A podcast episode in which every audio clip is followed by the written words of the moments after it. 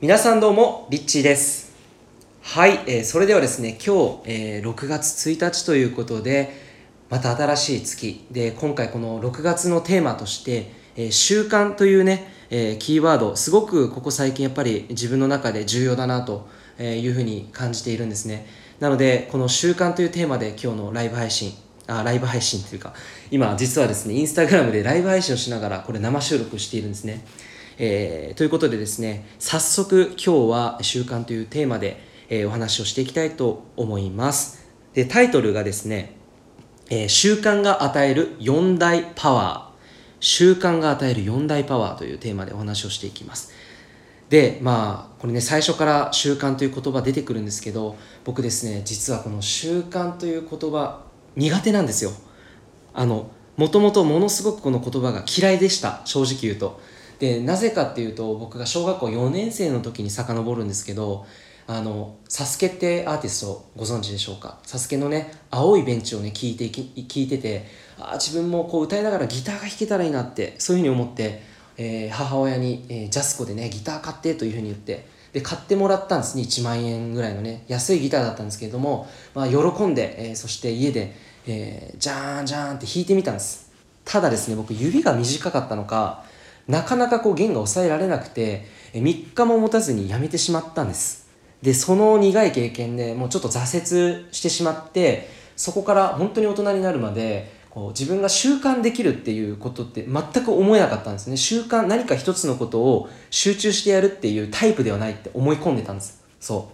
う。で、それがですね、自分のマインドセットになっていたから、すごく、まあ、本当にネガティブだなと思って、自分がその習慣できないっていうふうに思い込んでたなっていうことに、ここ最近ようやく気づいてですね。で、まあ、ここ最近ずっと、まあ、3ヶ月弱ですね、瞑想を毎日朝7時から続けてきているんですけど、そんな中、本当に、感覚が今、すごく自分の人生がシフトしていってるなっていう感覚を、毎日こう、更新していくような、感じでですね、感じている中で、この習慣化ってすごいなというところで、まあ、4つの4大パワーということを今日は皆さんにシェアしたいと思います。で、まあ、早速結論からね、この4大パワー、4つ何なのかっていうのをね、お伝えしたいと思います。で、瞑想をやると、まあ、それを、瞑想ですね、瞑想を僕が今やっているんですけど、瞑想を習慣化したことで自分が体感したこの4大パワー、4つの、まあ、メリット、習慣がもたらす4つのメリット、言っていきたいと思います。1つ目が、パフォーマンスが安定する。2つ目が、セルフイメージが高くなる。で、3つ目が、行動のモチベーションが上がる。そして4つ目が、成果が出しやすくなるということですね。で、まあこれ一つ一つ説明していこうかなと思ったんですけど、まあこの習慣といえばこの人の話をしなければいけないと思って、紹介したいと思います。まあ習慣のプロといえばもう習慣の神様ですね。プロ野球選手のイチロー選手です。彼はですね、本当に習慣のプロで、本当に神様だなっていうふうに思うんですけど、例えばね、どんなイチロー選手であればどんなことを習慣化しているかというと、食事、トレーニング、ストレッチ、そして試合後のロッカーでの一日の振り返り、まあ、グローブを磨きながらですね、毎日それを欠かさず行っているということなんですね。で、例えば他にも面白いのが、毎日ね、こう同じものを食べるっていう習慣があって、一定の期間で奥さんが作ったストレスをなるべく与えない料理を同じ、例えばカレーだったら毎日同じ時間にカレーを食べる、っていう風に食べ物から習慣化していたりとか、あるいは、このバットですよね。イチロー選手はずっと同じバットを使っていて、なぜかというと同じその感覚で振って、そして同じその状態で振った時にボールにこう当てるという、この感覚を常に維持していくために同じバットを使っているそうなんですね。で、その習慣化をもう毎日繰り返していったわけですね、イチロー選手は。で、まあそんな中、じゃあどんな結果が出ているのかっていうと、まあもうプロ野球選手引退しましたけども、プロ野球における通算安打、世界記録保持者ということで、4367安打でもうギネス世界記録に認定されているんですよね。で、他にも例えば最多、もう一番試合に出た、出場した記録の保持者でもあるし、そ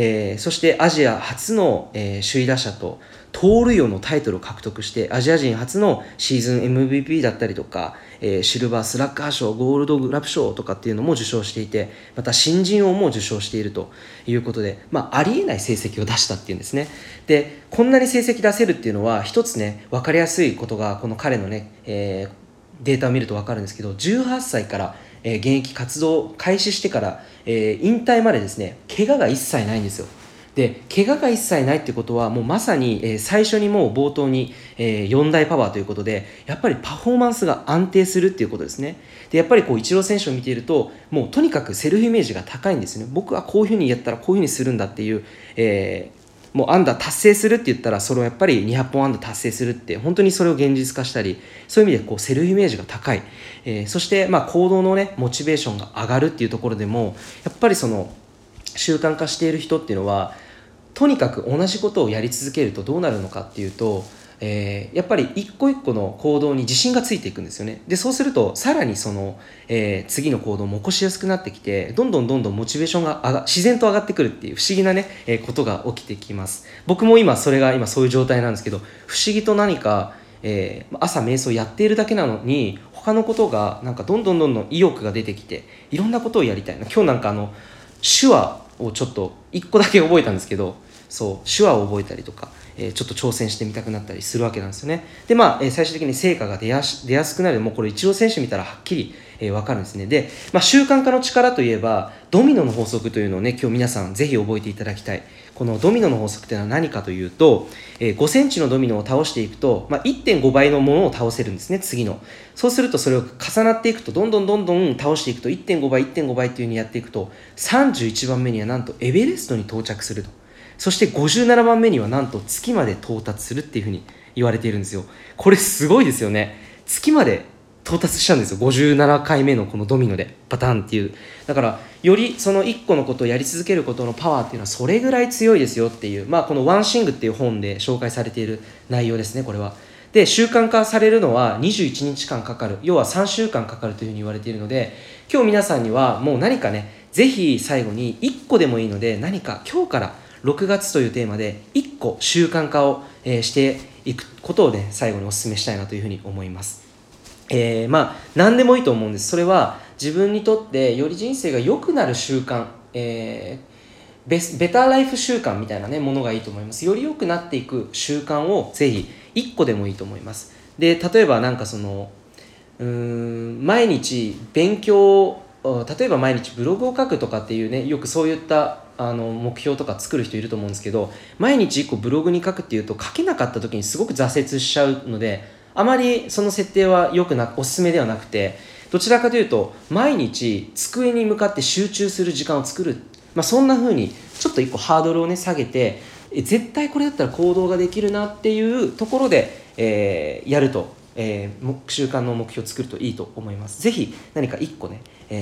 やってみていただけたらなと思います。はい、ということでですね、やっぱり毎日習慣化、これ続けていくことで、どういうことが起きるかっていうと、本当にシンプルに自